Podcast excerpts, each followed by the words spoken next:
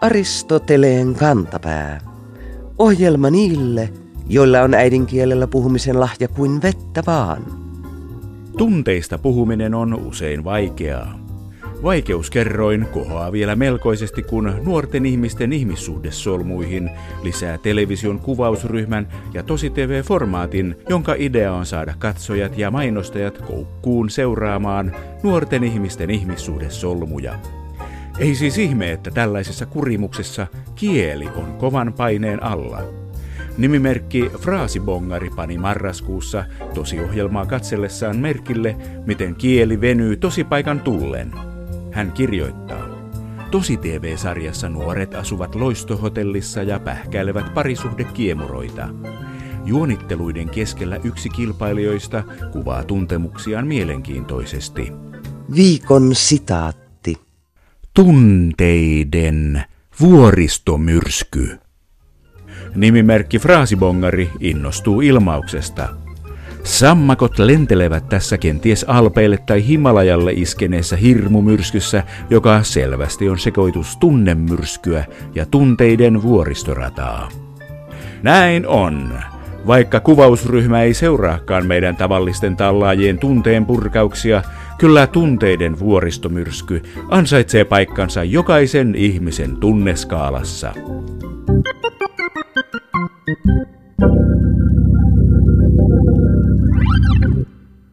Vaikka sukupuolten välinen tasa-arvo on Suomessa pitkällä, sen puolesta taistellaan yhä.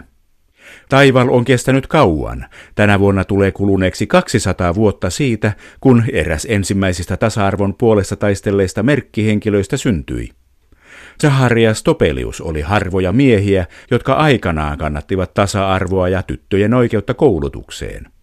Hän toimi pitkään Helsingin rouvasyhdistyksen sihteerinä.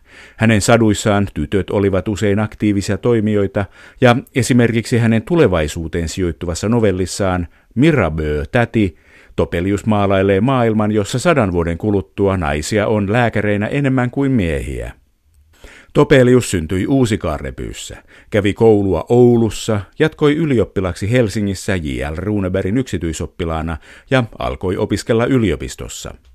Maisteriksi tultuaan hän alkoi päätoimittajaksi Helsingfors Tidningariin, aikansa johtavaan lehteen, jonka raunioilta sitten nousi Hufvudstadsbladet.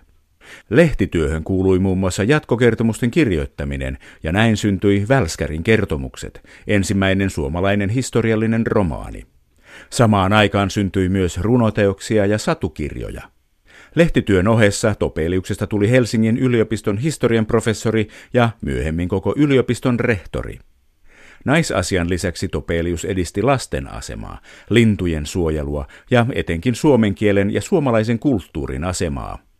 Ja aina kesäisin hän kalasti talveksi kalat kulloisessakin kesäpaikassaan. Ja sitten kaiken tämän yhteiskunnallisen toiminnan jälkeen Topelius tunnetaan liikanimellä Satusetä. Ja sitten toisaalta hänen kirjallisesta tuotannostaan nostetaan aina esille lähinnä Maamme kirja, ja harva muistaa edes viittä tämän Satusedän saduista. Miksi Topelius tuntuu unohtuneen? Miksi kaikki tuntevat Andersenin sadut, mutta ei Topeliuksen? Miksi näin toimelias mies ylipäänsä alkoi kirjoittaa satuja? Kirjallisuuden tutkija, Topelius-seuran puheenjohtaja ja kirjallisuuden professori emeriitta Leena Kirstinä vastaa. Mahdollisimman suuren autenttisuuden tavoittamiseksi haastattelu on tehty Tampereella Lastenkirjainstituutin Topelius-huoneessa.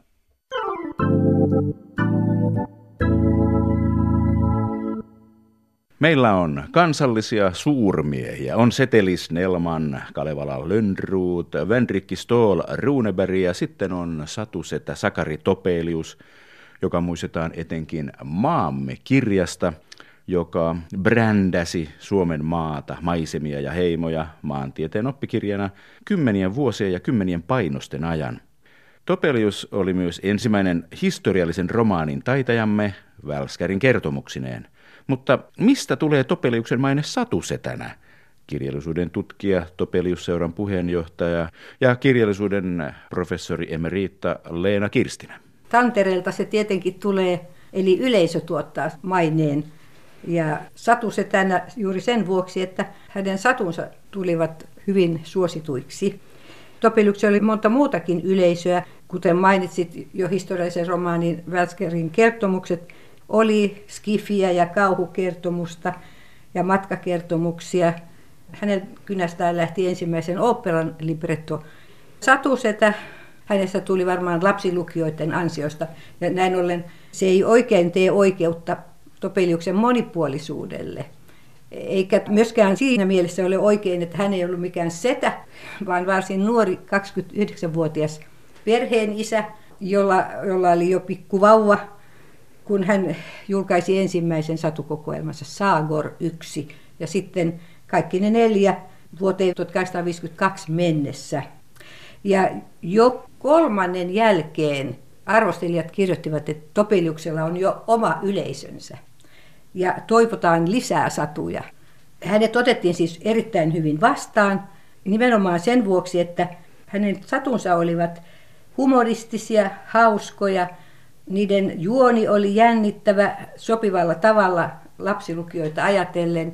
Topelius tiesi, miten koukuttaa lukijansa eloisilla yksityiskohdilla ja hän otti lapsenlukijat huomioon muun muassa siinä, että aina syötiin jotakin saduissa, koska pieninkin silloin kiinnittää huomion siihen, mitä kerrotaan.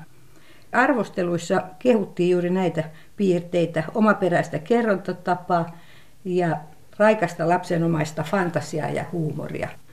1860-luvulla, kun koululaitos suomenkielistyi, ja silloin alettiin kääntää, kun alettiin julkaista lukemisia lapsille, niitä luettiin sekä ruotsinkielisiä että suomenkielisiä satuja 60-luvulle saakka. Minä olin itse näytellyt näytelmässä Ole hyvä köyhille 50-luvulla.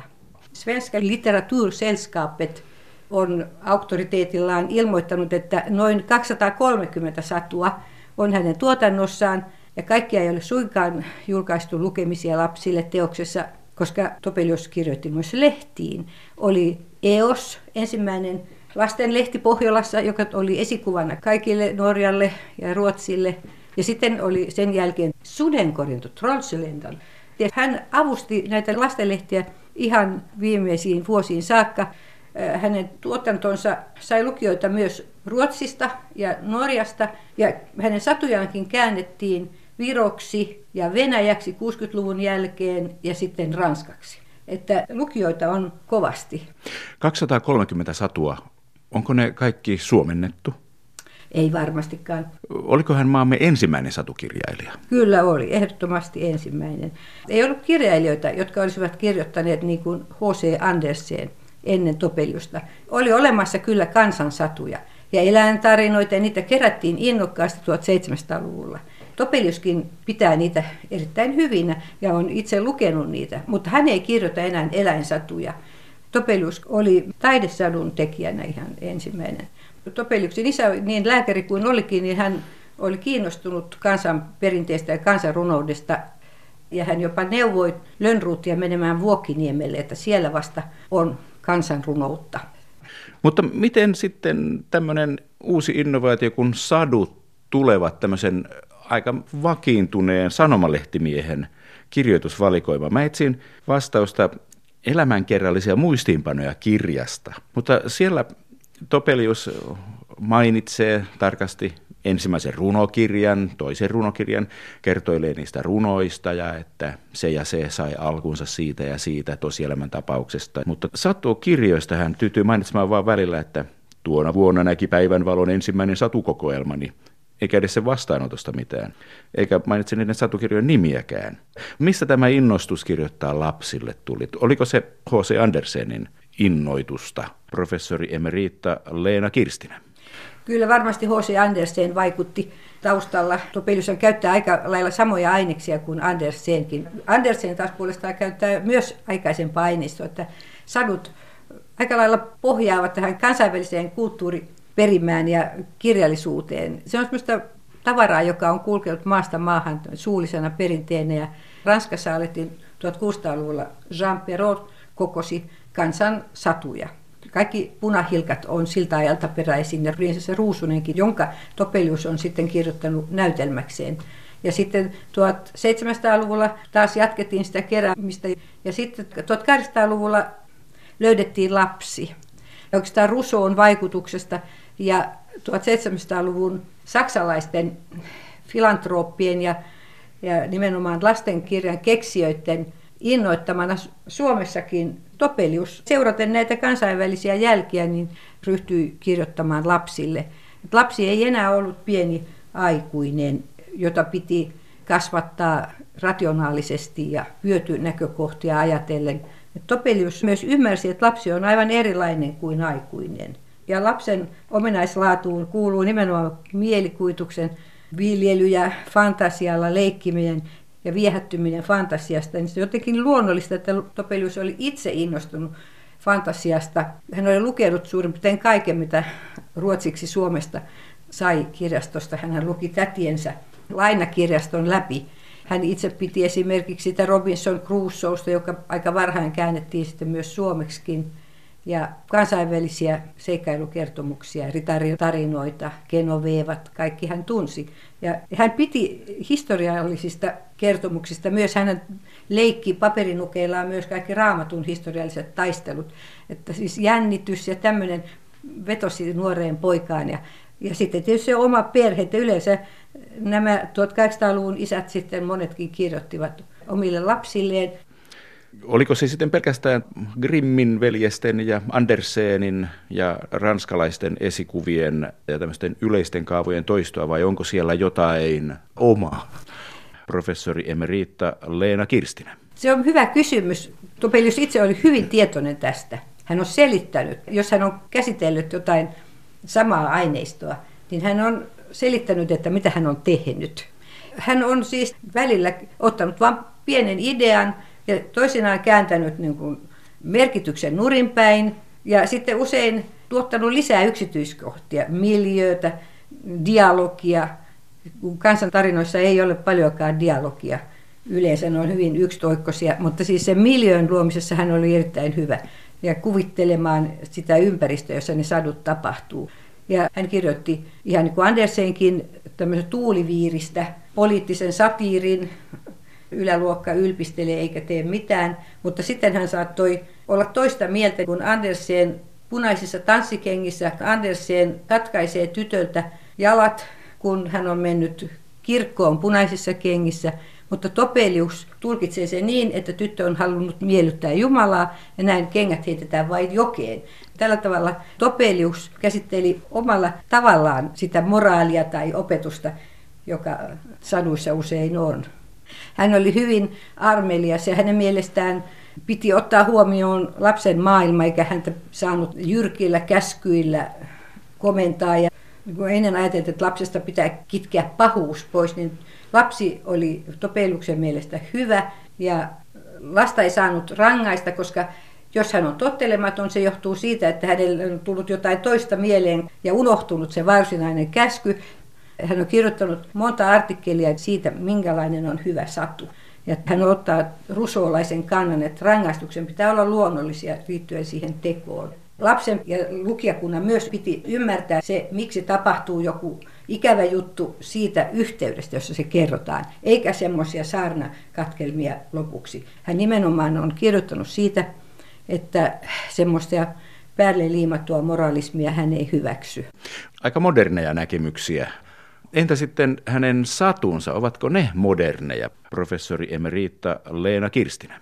Niissä on paljon semmoisia aineksia, jotka sopii nykyaikaan, mutta on se selvää, että hän kirjoittaa 1800-luvulla semmoisessa yhtenäiskulttuurissa, joka on hyvin uskonnollinen ja kirkollinen ja isänmaallinen. Hänellä oli tämä kansallisen heräämisen ideologia, joka tuli hyvin vahvasti esille näissä saduissa isänmaan rakkautena, jota hän tähdensi, mitä esimerkiksi Andersenilla ei ole. Että Andersen kirjoittaa enemmän muutenkin aikuisille. Mutta sitten on sellaisia moderneja piirteitä, jotka sieltä löytää. Esimerkiksi suhde luontoon on tavattoman nykyaikainen ihan tätä päivää monissa saduissa. Topelius on metsän suojelija. Hän vastusti kaskiviljelyä ja hän myöskin varotti, mitä seuraa, kun sahateollisuus nousee ja hävitetään metsiä. Hän on kirjoittanut siitä Tapion ukkonimisen draaman. Se on semmoinen satunäytelmä, joka leikitään. Ja se on minusta erittäin nykyaikainen tematiikaltaan ja idealtaan, että kaikkia satuja ei lueta vaan ääneen, vaan ne voidaan leikkiä. Ja tietysti nykyisessäkin lastenkirjallisuudessa iloiset ja humoristiset sadut ovat suositumpia niin kuin ennenkin, että lapsi on sama, se viehtyy huumorista ja leikkimielestä ja nonsensesta ja rationalismia Topelius vastusti. Vattumato on ollut tavattoman suosittu. Se kertoi, että jokaisella tässä luomakunnassa on oma elämän oikeutuksensa. Kuulostaa hauskalta. H.C. Andersen on maailmanlaajuinen tavaramerkki. Itse olen nyt lukenut lapsille kaikenlaisia kirjoja kymmenen vuoden ajan tytöille ja pojille, mutta ei ole tullut eteen Topeliuksen satuja. Pitäisi hankkia joku juhlapainos, joka on painava ja kaikkea. Tuntuu siltä, että ne eivät jollain lailla elä Suomessa samalla tavalla kuin Grimmit ja Andersenit elää. Onko tämä näköharhaa vai pitääkö tämä paikkansa? No kyllä se taitaa pitää ainakin vähintään osittain paikkansa, että pitäisi olla uusia painoksia.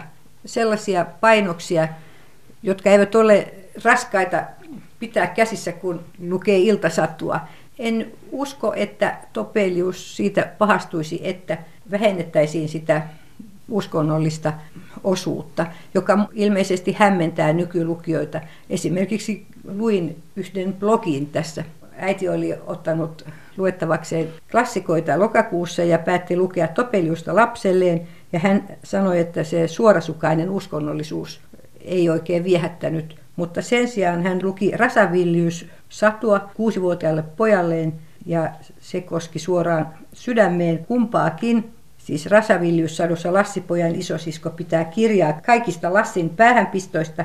Hän on nimennyt tarinat rosvopäällikkö Rasavillius rauhanrikkojan tarinoiksi ja rupeaa lukemaan niitä veljelleen. Teksti alkaa näin. Ensimmäisenä päivänä tammikuuta Rasavillius aloitti vuoden potkimalla rikkisänkynsä ja ylös noustuaan hän pani toisen sukkansa pesuvatiin. Ja kirjoittaja jatkaa. Rasavilliuksesta tulee tietysti mieleen Vahtramäen Eemeli ja siskohan on kuin Eemelin äiti, joka kirjoittaa tarinat muistiin. Topeliuksen sadut ovat ilman muuta paikkansa ansainneet suomalaisten klassikoiden joukossa. Saduthan elävät aina, hän kirjoitti. Että kyllä tämä satunnainen löytää ainakin puoltaa sitä, että lukijakuntaa olisi tänä päivänäkin. Miksi Topelius on sitten unohdettu, Leena Kirstinä? Jos ajattelet, että näitä topeliuksia sitten luettiin aina 60-luvulle saakka kansakoulussa, ennen kuin peruskoulu tuli, niin mä luulen, että ne sukupolvet alkoi kyllästyä niin paljon tähän aatemaailmaan. Tuskin tämä rasavillius oli ensimmäinen juttu, joka sen aikaisessa koululaitossa otettiin esiin, että niin kuin Kalevalalle kävi. Että vasta siis taas 80-luvulla uudelleen tavallaan Kalevala löydettiin, kun ulkomaalaisetkin löysivät Kalevalan. Mutta että uusi tuleminen olisi ihan mahdollista, kun kaivettaisiin esiin se helmi, totuuden helmi Topeliuksesta ja nähtäisiin myös hänen toinen puolensa, sillä hän ymmärsi oikein hyvin lapsen psykologiaa. Pitikö Topelius itse tästä satusetä maineestaan? Mä en oikeastaan usko, että hän olisi pitänyt kovasti siitä, koska hänet tavallaan typistettiin. Ja hän koki, että hän ei saanut sellaista arvostusta kuin olisi ansainnut. Voisi sanoa, että hän on pehmeiden arvojen suurmies. Aristoteleen kantapään yleisön osasto. Leila kysyy Aristoteleen kantapään Facebook-ryhmän sivulla. Minne on hävinnyt kirjallisuuden laji pakina? Mikä on tullut sen tilalle, jos mikään? Pakina on säännöllisesti julkaistava, lyhyt, kevyehkö, huvittava ja nokkela kirjoitus, josta ei pidä puuttuman myöskään sanataiteellisia piirteitä. Usein aihe on ajankohtainen ja tyyli ironinen ja tuttavallinen. Nykyään kirjoitetaan kolumneja tai blogeja tai päiväkirjoja. Kommentoivat Leilan kysymystä Timo, Anneli ja Tarja. Niiden muoto on löyhemmin määritelty. Ei pakina ole sentään kokonaan kadonnut. Joskin harva kirjoittaja näyttää nykyään uskaltavan käyttää artikkeleistaan tuota vaikutusvaltaisten ja taitavien kynäniekkojen raskauttamaa termiä. Pakinoiksi uskaltavat mielipidekirjoituksiaan kutsua edelleen esimerkiksi Markus Kajo ja Biskit-nimimerkillä kirjoittava Seppo Ahti. Haluamme lisää pakinoita. Aristoteleen kantapää toivoo, että mahdollisimman moni kirjoittaja ottaisi haasteen vastaan.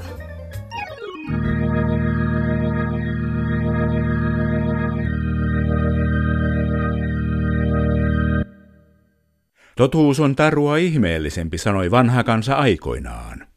Joskus tämä tekee totuudesta kirjoittavan toimittajan työstä vaikeampaa kuin taruja laativan romaanikirjoittajan ammatista. Hyvä esimerkki tästä on kuulijamme nimimerkki Ulla Ässän löytämä Iltalehden viime elokuinen uutinen kahden ranskalaismiehen kuolemasta. Juttu alkoi näin. Viikon fraasirikos. Ranskalaiset Lucien ja Olivier aiheuttivat viime viikolla poliisille mysteeriset kuolemantapaukset. Ulla S. ällistelee. Todella mystinen tapaus. Ruokapöydän ääressä löytyneet kuolleet miehet tappoivat poliiseja. Niin hän lehti väittää. Aristoteleen kantapään mysteerifraasien kaikki tietävä kertoja ymmärtää, että kirjoittaja on tähdännyt johonkin sellaiseen, että miehet aiheuttivat poliisille mysteerin, mutta ajautui aiheuttamaan poliisille kuolemantapaukset. Julistamme toimittajan syylliseksi kahden tahattoman kuolemantapauksen aiheuttamiseen lehden sivuilla. Tuomio tällaisesta on tietenkin perinpohjainen tutustuminen ranskalaiseen poliisitoimintaan katsomalla DVD-levyltä kaikki vuosina 1971-74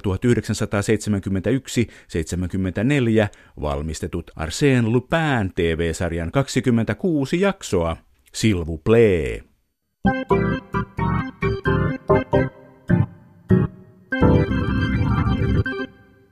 Muoteja on monenlaisia, mutta monista muista muodeista poiketen kielimuodit ja muotisanat saavat kansalaiset usein raivon partaalle. Kuulijamme nimimerkki Jäätävä Polte lähestyi meitä seuraavanlaisella viestillä. Kuulin Helsingin kahvilatilannetta miettivien henkilöiden keskustelusta seuraavaa. Erääseen kahvilaan olisi Viikon sitaattivinkki. Jäätävä jono. Nimimerkki Jäätävä Polte miettii. Tällaista ilmausta en ole aikaisemmin kuullut. Sanaa jäätävä olen kuullut käytettävän monessa helpommin hahmotettavassa yhteydessä. Kuitenkin jäin nyt miettimään, oliko ilmaisun lausunut halunnut käyttää jonkinlaista alkusointua vai eikö keski-ikäinen suomalainen ihminen jonoista puhuessaan keksinyt muuta adjektiivia. Tavallisesti puutumme vain ammatikseen kieltä käyttävien toimijoiden julkisiin kieliasioihin, mutta koska monet kielelliset muotihokemat aiheuttavat niin monelle tuskaa, annamme heille nyt neuvon, jolla kipuja voi lieventää, oli muotisana sitten jäätävä, haasteellinen tai rapea. Kielellinenkin muoti toimii niin, että aluksi sitä noudattavat vain harvat, ja sitten kun sen mukaan menevät kaikki, muoti-ilmiö kuihtuu ja vaihtuu toiseen. Jos siis jäätävä ärsyttää, sitä kannattaa alkaa käyttää heti joka paikassa, niin ihmiset kyllästyvät siihen nopeammin ja muoti on ohi ennemmin kuin ehdimme sanoa kissa. Tosin perästä seuraa uusi ärsyttävä muotisana ja kielimuoti, mutta se on sitten sen ajan murhe.